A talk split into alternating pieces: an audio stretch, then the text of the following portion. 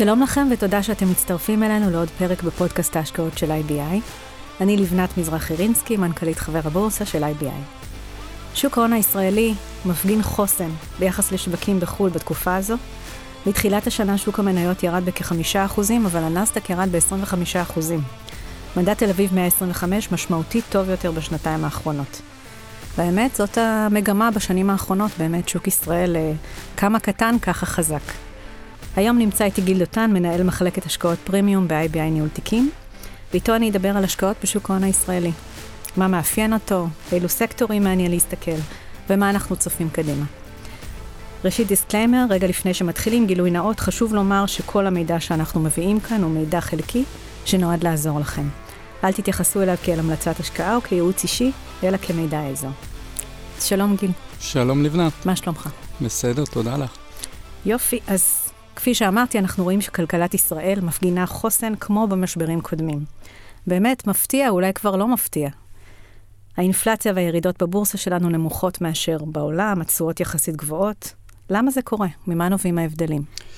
אה, אז כן, נכון, אה, לבנת. כפי שציינת, אה, שוק המניות מתחילת השנה פה בישראל עשה טוב בצורה משמעותית מאשר שווקים אחרים בעולם, גם ארצות הברית, גם אירופה. וזה לא קרה רק מתחילת השנה. גם אם מסתכלים על שנה קודמת, 2021, אז גם אז שוק המניות הישראלי היה אחד השווקים הטובים בעולם, ולא בכדי. Uh, הכלכלה פה בישראל היא באמת uh, כלכלה חזקה באופן יחסי. Uh, הצמיחה בישראל קדימה צפויה להיות uh, גבוהה, סדר גודל של 3%, שזה משמעותית, משמעותית גבוה יותר מאירופה, בוודאי, uh, בוודאי מאירופה, אבל גם מארצות הברית וגם מדינות אחרות. כן. Uh, עצם העובדה שהכלכלה פה חזקה, וזה בא לידי ביטוי גם באבטלה הנמוכה, זה בא לידי ביטוי בסקטורים שהם סקטורים אה, שהם פחות פחות אה, תנודתיים מאשר אנחנו רואים במקומות אחרים. אה, כלומר, אנחנו אומת ההייטק, אומת הטכנולוגיה, אבל אין פה באמת חברות טכנולוגיה גדולות שנסחרות בבורסה המקומית, וזה דווקא טוב בתקופות שיש ירידות שערים מאוד מאוד חדות, בעיקר בסקטור הזה שהוא מאוד תנודתי. אז אומנם אה, אנחנו אומת ההייטק והסטארט-אפ, אבל החברות המובילות פה זה חברות שהן חברות מסורתיות. זה הבנקים, זה חברות, אה, חברות תעשייה גדולות, חברות נדל"ן גדולות. ביטוח. חברות mm-hmm. ביטוח, קמעונאות. אלה החברות שזה חברות, אלו חברות שיעברו את המשבר הזה בסבירות מאוד מאוד גבוהה, ונראה אותם גם ביום שאחרי. כי אנחנו נמצאים באיזה סוג של משבר, אבל אם משקיעים באמת בחברות הגדולות האלה והמבוססות, אז סביר להניח שנראה גם את היום של האחרי. ניתן גם לראות, אני חושבת שמבחינת וולטיליות, תנודתיות, אז גם שם היא הרבה יותר נמוכה בחברות הליבה, במאה החברות המובילות. חד משמעית. אה, אחד המדדים זה מה שנקרא מדד שרפ, שבודק בעצם את התנודתיות לעומת התשואה הגלומה, ובאמת אנחנו רואים פה את השוק הרבה פחות תנודתי, הרבה יותר יציב מאשר מקומות אחרים. אה, חלק מהגורמים לכך, או אה, גורם אה, מרכזי, הוא בגלל שבעצם המשקיעים המוסדיים, קופות הגמל, קרנות הפנסיה המקומיות, הם מהווים מרכיב גדול יחסית מה, מסך המשקיעים בבורסה המקומית. וזה דבר שהוא טוב, זה דבר שהוא חיובי, מכיוון שברגע שיש משבר או חצי משבר, כמו שהיה אז בזמנו ביוון או במדינות כאלו, ששם המשקיעים הזרים מהווים מרכיב מאוד גדול כן. מסך ההשקעות, אז משקיעים זרים מוציאים את הכספים, וזה גורם אה, ביתר שאת למשבר להתעצם. כן. פה בארץ זה לא המצב. כלומר, גם אם יש משבר כזה או אחר... זה עלייה וקוץ בה, אתה יודע. נכון, חד משמעית, זה עלייה וקוץ בה, כי אנחנו רוצים משקיעים זרים בוודאי. שיבואו לפה וישקיעו עוד ועוד. דרך אגב, המשקיעים הזרים הגדילו עוד את ההחזקות שלהם, והיום הם נמצאים בשיא, אבל עדיין, המשקיעים המקומיים מהווים את ה... אה, אה, הם המרכזיים מסך ההשקעות, ו, וזה דבר טוב שיוצר באמת יציבות, כפי שנגעת. עוד דברים שאנחנו רואים פה בשוק המקומי, שבהחלט אה, אה, גורמים לכך שהשוק מאוד יציב ומאוד אה, חיובי, העובדה שהאבטלה פה מאוד מאוד נמוכה. בתקופת הקורונה ראינו פה את חברות הטכנולוגיה המקומיות שמאוד מאוד נהנו, הרווחיות שלהם גדלה, ההכנסות שלהם גדלו, בגלל שיותר ויותר אנשים אה, צרכו, אה, אה, צרכו טכנולוגיה יותר ויותר, לעיתים בלית ברירה. ומה שעוד אנחנו רואים, אה, אחרי תקופת הקורונה, אה, זה שחברות אחרות, חברות תעשיות, תעשייתיות, חברות ביטחוניות, מאוד מאוד נהנות מכל הבלגן הזה שקורה בעולם. כן. כלומר, אנחנו כמובן לא... לא אוהבים לראות את מה שקורה בין רוסיה לאוקראינה, אבל uh, השוק הביטחוני uh, מגדיל יותר ויותר את ההכנסות שלו ואת הרווחיות שלו, ואנחנו רואים את צבר ההזמנות הולך וגדל בכל אירופה ובכלל בכל העולם, וההזמנות אה, נמצאות בשיא כל הזמנים. Mm-hmm. רק אם גרמניה מגדילה את ההוצאות שלה על ביטחון, והיא אכן מגדילה מ-1.5% ל-3%, אז אנחנו רואים את החברות המקומיות פה, אה, חברות הביטחון המקומיות, נהנות בצורה משמעותית. משום שעיקר ההכנסות שלהן באות משווקים זרים, כמובן. לגמרי, לחלוטין. אוקיי. Okay. אם אה, נגענו באמת אה, בנושא אינפלציה, אז בואו בוא נדבר רגע בהיבטים מקרו-כלכליים. בנק ישראל העלה את הריבית מרמה נמוכה כמובן לאורך אה, שנים, מ-0.15 ל-3.25 בתוך מספר חודשים והערכות שגם נגיע ל-4 במהלך השנה הקרובה. אז למה כדאי לנו להיות בשוק ההון כשאפשר לקבל ריבית אלטרנטיבית בפקדונות בבנק? אני לא אחת נתקלת בחודשים האחרונים גם בשאלות מלקוחות שסוחרים uh, בשוק ההון המקומי והזר, וכמובן, יש לנו את התקשורת שמלבה את כל הנושא הזה של ריבית על פקדונות, uh, פיקדון לשנה שקלי כבר ניתן לקבל עליו בין 2 ל-4 אחוז, שנה וחצי אפילו יותר בהתאם לציפיות, אבל איך למעשה היית עונה ללקוח ששואל את השאלה הזו? אז אה, נכון, באמת אה, הריבית על פקדונות אה, עלתה, בעקבות כך שהריבית בנק ישראל עלתה, משפל שלא היה כמותו, עד לרמה שהיום אנחנו נמצאים ב-3.25. ברגע שלקוח בעצם משקיע באיגרת חוב למשל, ולא בפיקדון, יש לכך כמה, יש לכך כמה יתרונות. ראשית, קודם כל, יש לו שכירות. אם מחר בבוקר הוא צריך את הכסף, אז אין בעיה, יש שכירות, יש, יש נזילות, והוא יכול למשוך את הכספים, מה שאין לו ב, בעצם בפיקדון, שזה סגור לתקופה מסוימת כזו או אחרת, נכון. זה יתרון אחד.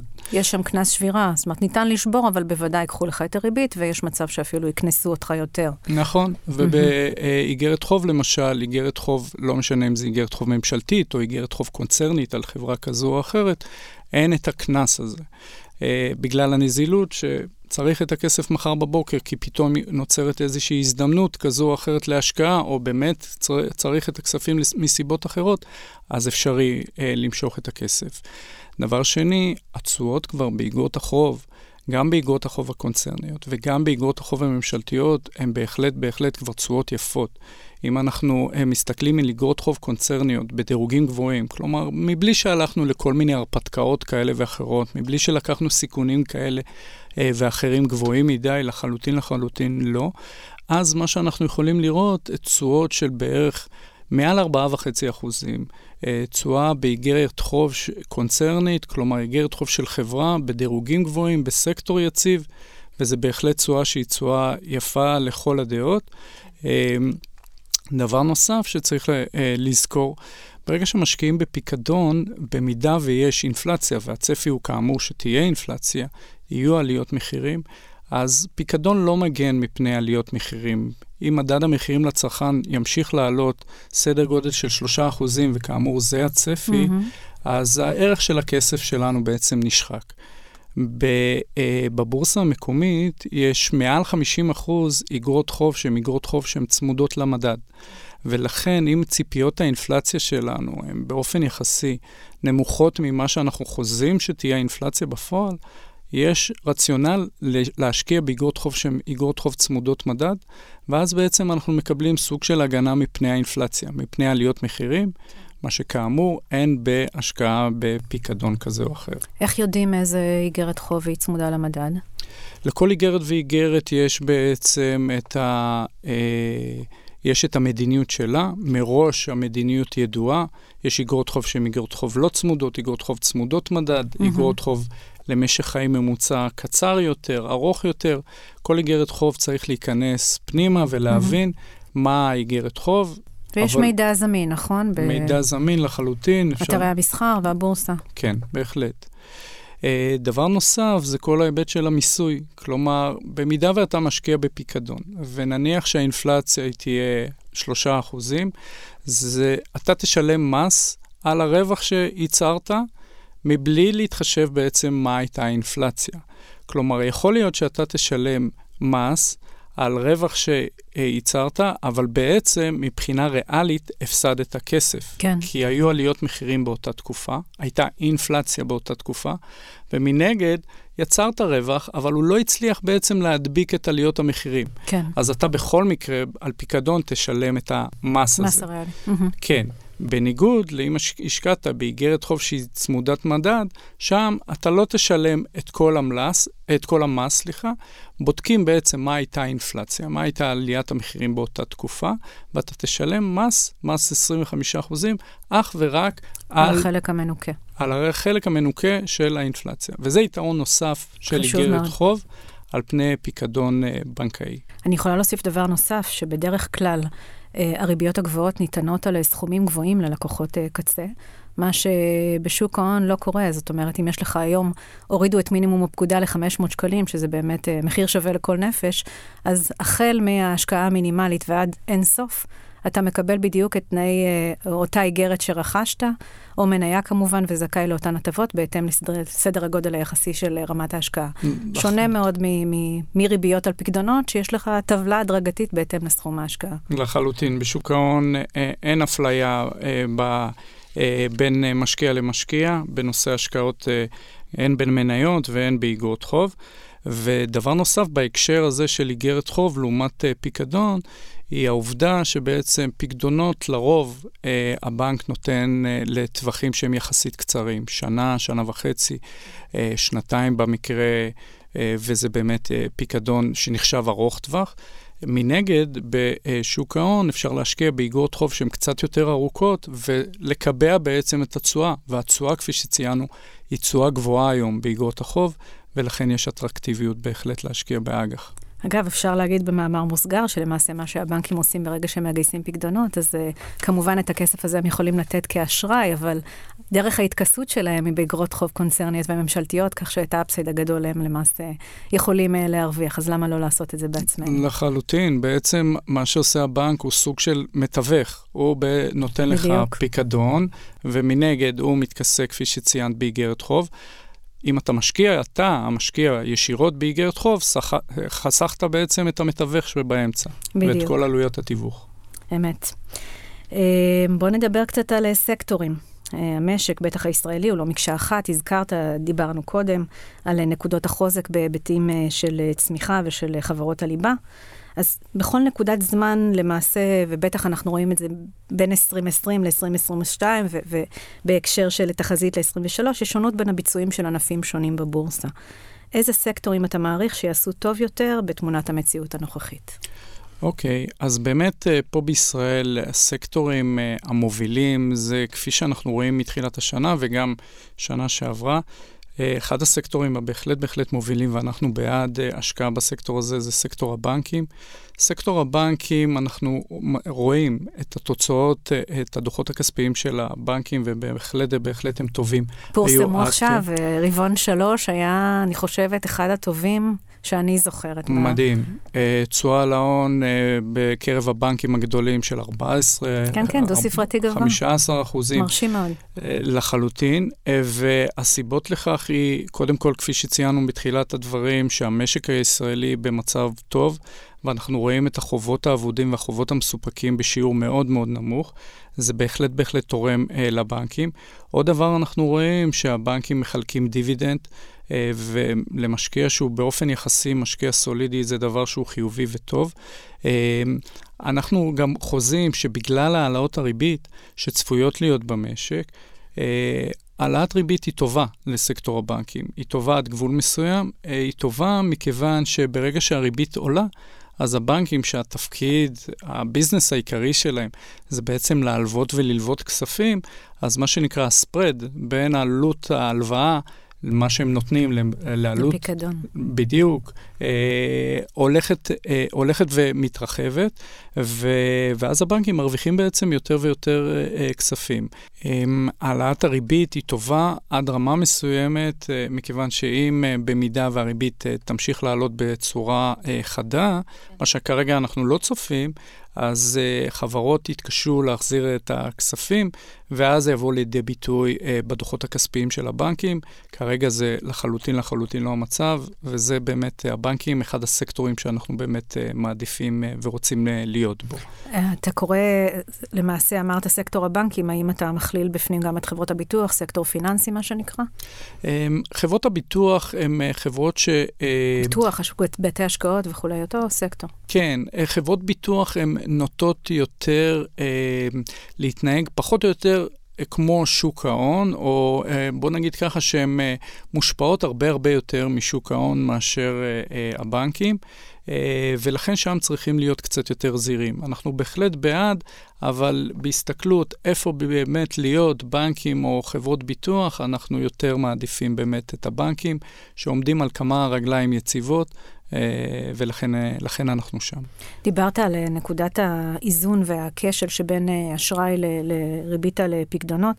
כאן אפשר אולי לדבר על אה, סקטור הנדל"ן, משום שהכשל המרכזי, אם יקרה, וסביר להניח שבאמת שם נקודת האיזון תתחיל להתהפך, היא בנושא המשכנתאות ו- ויכולת ההחזר, ההכנסה הפנויה ויכולת ההחזר של אה, משקי הבית.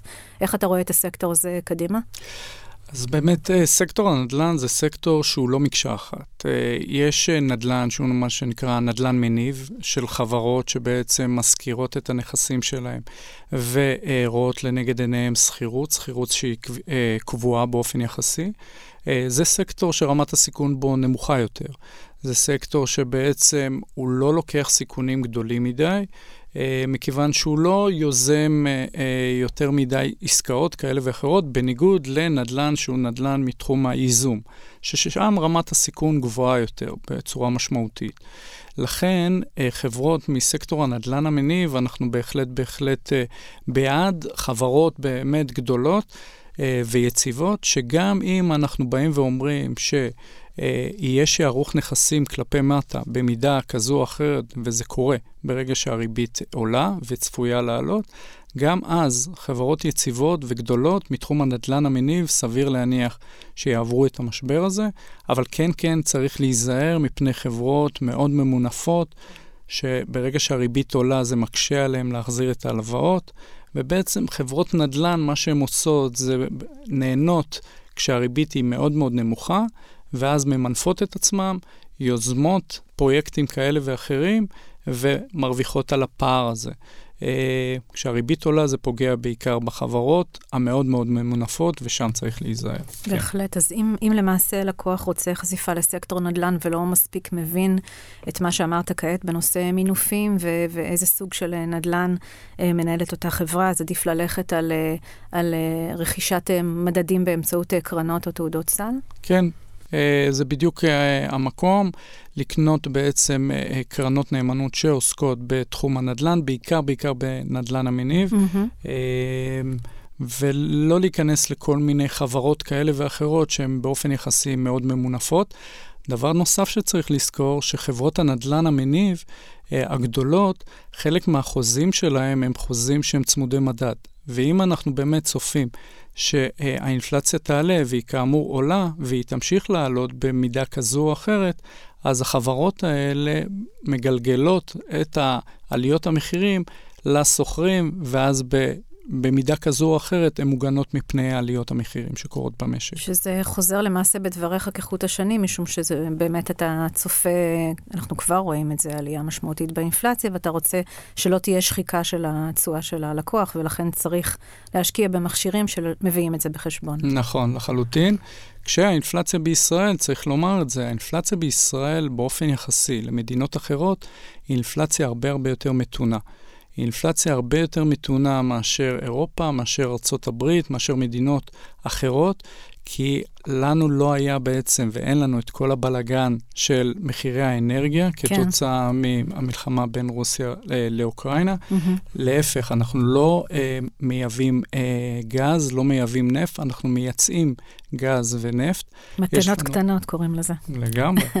יש לנו את מאגר תמר, יש מאגר לוויתן, יש כן. מאגר כריש, כך שאנחנו בהחלט בהחלט אה, נהנים מכל המאגרים האלה, ולכן זו אחת הסיבות שהאינפלציה בישראל יחסית נמוכה. רק בשביל לסבר את האוזן, אה, בישראל אה, מחיר החשמל בעקבות מחירי האנרגיה עלה ב-8% בפעם האחרונה. לא נעים, אבל באירופה הוא עלה במעל 100%. יש מדינות, יש מדינות מעל 200%. שזה מדהים. גם מחירי מדהים. הגז, גם מחירי המים. זאת אומרת, בכל פעם שאנחנו מתלוננים שאנחנו משלמים יותר על חשמל, אז, אז צריך להסתכל מעבר, מעבר לפינה, בדיוק. לגמרי. בדיוק. סקטורים נוספים, נגעת מעט בטכנולוגיה, מה, מה דעתך על הסקטור הזה? אז חברות באמת טכנולוגיה אה, פה בישראל שנסחרות בבורסה המקומית, אמרנו אנחנו אומנת, אומת ההייטק והסטארט-אפ, אבל אין הרבה חברות גדולות אה, שנסחרות כן. אה, בבורסה המקומית. אה, מניות הטכנולוגיה ירדו בצורה חדה. וכל חברה צריך לבחון אותה לעומק באמת, אה, אה, האם אה, זו חברה שהיא אה, יציבה מבחינת ההכנסות שלה, מבחינת הרווחיות שלה, האם יש לה אה, כמויות מזומנים לעבור את המשבר הזה. החברות הגדולות, חברות הטכנולוגיה הגדולות, בהחלט יש להן כמויות מזומנים גדולות לעבור את המשבר. מנגד, חברות הסטארט-אפ וחברות קטנות נמצאות כרגע בקשיים, ושם לא היינו אה, אה, ממליצים אה, להיות בגלל רמת הסיכון שגדלה. כן, רואים את זה באמת, אה, שהן הפכו להיות אה, מה שנקרא מניות היתר של היתר, איזוטריות לחלוטין, שהתרסקו, כמו שהן עלו, ככה ירדו חזרה בלמעלה מ-90 אחוז, ושם באמת אה, בדיוק. קשה, קשה מאוד לשרוד. כן, כן נגיד לטובת באמת הבורסה הישראלית, שהיא עושה המון מאמצים על מנת לחבר עולמות, ולפני כמה ימים, ראינו את הכתבה שעלתה בנוגע לקשר בין הבורסה האמריקאית לבורסה הישראלית, חתימה על כל הנושא של מניות דואליות. אתה יכול להגיד על זה כמה מילים? כן, הבורסה הישראלית עושה יותר ויותר צעדים כדי שהבורסה שלנו, הבורסה המקומית, תהיה יותר שכירה, יותר נזילה, שתהיה יותר אופציות השקעה למשקיעים המקומיים. הבורסה ככללותה צריכה לשקף בעצם את המשק המקומי, וזה המצב, והיא רוצה שזה יקרה יותר ויותר. ו- ו- ואלה הצעדים שהיא תמשיך ותעשה כדי שהבורסה פה תשקף את הכלכלה באמת חזקה באופן יחסי שקיימת פה בישראל לעומת uh, מדינות אחרות. כן, ותנסה לעודד ככל הניתן גם השקעות זרות על מנת uh, לעודד uh, צמיחה ו- ומן הסתם שכירות ונזילות ואטרקטיביות יותר גדולה של השוק המקומי. נכון, משקיעים שהוא... זרים רואים בבורסה המקומית עדיין בורסה קטנה באופן יחסי באופן גלובלי, אה, אבל יותר ויותר משקיעים זרים נכנסים פנימה, וזו המטרה של הבורסה, okay. אוקיי. של הנהלת הבורסה. נגענו בנושא של אה, אג"ח, אה, אגרות חוב לעומת מניות. בואו נדבר קצת בניהול השקעות, בעולמות ניהול השקעות. עבור לקוח סולידי, האם נכון לעשות שילוב של אגרות חוב בתיק? בטח במומנטום הנוכחי. כן, אז uh, באמת איגרת חוב, כפי שציינו, היום איגרות החוב כבר נותנות uh, מניבות תשואה שהיא תשואה יפה למשקיע, מבלי שלוקחים סיכון שהוא סיכון גבוה. Uh, שילוב של איגרות חוב בתיק הוא בהחלט בהחלט ראוי, כי הוודאות שם היא, היא יחסית גבוהה, זאת לעומת uh, השקעה במניות. Uh, רק נציין, איגרת חוב זה בעצם הלוואה, הלוואה שאתה נותן לחברה, לממשלה, ואותה חברה, אותה ממשלה, מתחייבת להחזיר לך את הכסף, פלוס ריבית שהיא ריבית שוטפת במהלך התקופה. זה ידוע בדיוק מה הריבית. השוטפת שתהיה בכל נקודת זמן וזמן, ומתי האיגרת חוב בעצם תחזיר לך את הקרן, למשקיע את הקרן. כן, עבור החברה למעשה זה חלף אה, אשראי בנקאי. כן, לחברה זה משתלם, אה, כלומר, אה, היא מגיעה לשוק ההון ובעצם מציעה למשקיעים להלוואה, אה, והמשקיעים, כמובן שאם החברה היא חברה יציבה והתשואה שאפשר להשיג באותה איגרת חוב היא ראויה, אז, אה, אז יש עסקה, מה שנקרא. כן. ולשני הצדדים זה, זה, זה כדאי.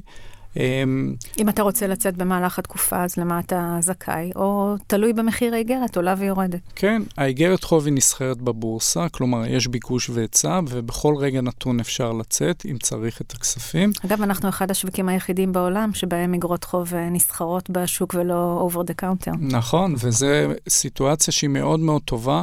היום בארצות הברית, מי שרוצה למשל לקנות איגרת חוב או למכור, צריך לעשות את זה דרך ברוקר, דרך צד שלישי. כן.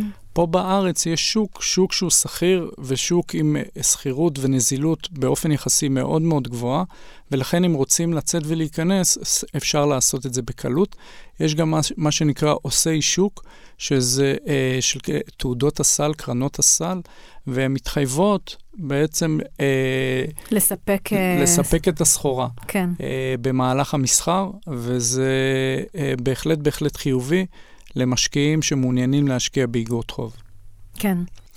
אה, דבר נוסף שצריך לזכור, גם אם לקוח הוא מאוד מאוד סולידי ובא ואומר, אוקיי, אז אני רוצה השקעה אך ורק באגרות חוב, אה, יש לזה איזשהו היגיון מסוים, אך מצד שני, שילוב של מרכיב מנייתי בהחלט דווקא יוצר הקטנה של רמת הסיכון.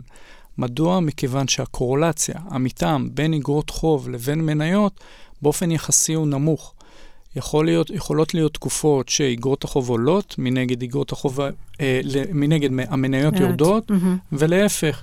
אבל אם משקיעים את כל, בעצם, את כל הסל, אך ורק באיגרות חוב, לא חשוב אם זה איגרות חוב ממשלתיות, איגרות חוב קונצרניות, שילוב של שני הפרמטרים האלה, המתאם ביניהם יחסית גבוה, ואז הוא פועל לאותו כיוון. ובעצם שילוב של מרכיב מנייתי דווקא מקטין את רמת הסיכון, בוודאי בוודאי אם, רמת ה, אם ההסתכלות היא הסתכלות ארוכת טווח, יש איזשהו רציונל להשקיע ולשלב גם מרכיב מנייתי בתוך התיק. אז אם אנחנו מדברים על שיעור uh, ההשקעה בתוך uh, תיק uh, סולידי, איזה שיעור היית שם אגרות חוב?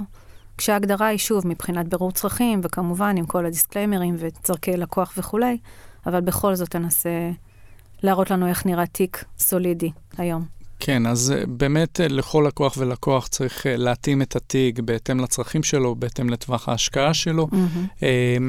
אבל אם אנחנו היום מסתכלים על התשואות שאיגרות החוב מניבות, ומנגד אנחנו מסתכלים גם על המניות, מה הצפי שלנו קדימה, אז לקוח שהוא לקוח סולידי, או רואה את עצמו סולידי, וההשקעה בתיק, בתיק מנוהל, או בעצם בבורסה, צריכה להוות איזשהו מרכיב של אה, חלק מהפורטפוליו שלו, אז אה, תיק השקעות צריך לנוע אה, עם מרכיב מנייתי של סדר גודל 20, 30, 40 אחוז מניות, זה הטווח. כן, אה, 40 ו... זה כבר הרבה פחות סולידי. אז... נכון, mm-hmm. זה יכול להתאים, 40 אחוז חשיפה מנייתית, זה יכול להתאים למשקיעים שבאמת מסתכלים לטווח ארוך ולא נבהלים מהתנודתיות. כי בשוק המניות התנודתיות היא הרבה הרבה יותר גדולה מאשר בשוק איגרות החוב לאורך זמן. אגב, מה שאמרת עכשיו הוא מאוד חשוב, זאת אומרת, אה, לא אמרנו את זה קודם, אבל אם אנחנו נכנסים, אם אתה נכנס לשוק המניות, אז באמת ראוי שתדע שעל פני זמן, בטח בשוק הישראלי, זה אחת ההשקעות המשתלמות, בטח אם אתה לוקח פרספקטיבה של עשור או שניים אחורה. צריך להסתכל על זה כמו חיסכון ארוך טווח. כן צריך לדעת, לראות, לקרוא, מעט לשנות, אבל זה לא מקום שבו אתה צריך uh, לעשות uh, מסחר uh, תוך יומי, uh, וגם לא בתוך השבוע או החודש. אתה צריך, uh, גם אם אתה לקוח שסוחר באופן עצמאי ולא באמצעות uh, מנהל תיקים, שהרי מנהל תיקים בוודאי יודע וחי את מה שאני אומרת כעת, אז גם לקוח שסוחר עבור עצמו, חשוב מאוד שייכנס. יהיה שלם עם ההשקעות שלו ולא יזיז אותן, משום שהתנודתיות אה, בתזוזה של, אה, של התיק עצמו רק, אה, רק תפגע בתשואה שלו לאורך זמן. נכון, לחלוטין. אם תשאלי אותי מחר מה הבורסה המקומית תעשה, או כל בורסה אחרת בעולם, אז התשובה שלי תהיה פחות או יותר, אה, שאו שהיא תעלה או שהיא תרד, סדר גודל 50-50. אבל בהסתכלות ארוכת טווח, אם השאלה היא מה הבורסה המקומית תעשה בחמש שנים הקרובות, למשל, האם היא תעלה או תרד, אז כבר ההסתברות גדלה בצורה משמעותית לטובת כך שהבורסה תעלה. וזה נובע מכך שהחברות מתייעלות יותר ויותר, טכנולוגיה נכנסת לכל פינה, חברות מחלקות דיבידנד, חברות לא טובות או פחות טובות נרכשות על ידי חברות טובות יותר. אה, וזו הדינמיקה, ואם מסתכלים נתונים היסטוריים, כפי שציינת, אז בהחלט השקעה בבורסה אה, בבורסה המקומית וגם בבורסה בארצות הברית ובמקומות בעצם שהכלכלה עובדת והיא עובדת אה, טוב וחזק כן. ויעיל, אז אנחנו רואים את הרווחיות ואת ההכנסה הגדולה שיש כתוצאה מהשקעה בשוק המניות. אמ, נגענו בזה, אבל בואו רגע נדבר קצת על 2023 והלאה, תחזית לכלכלה הישראלית והבורצה המקומית, בראייה שלך קדימה.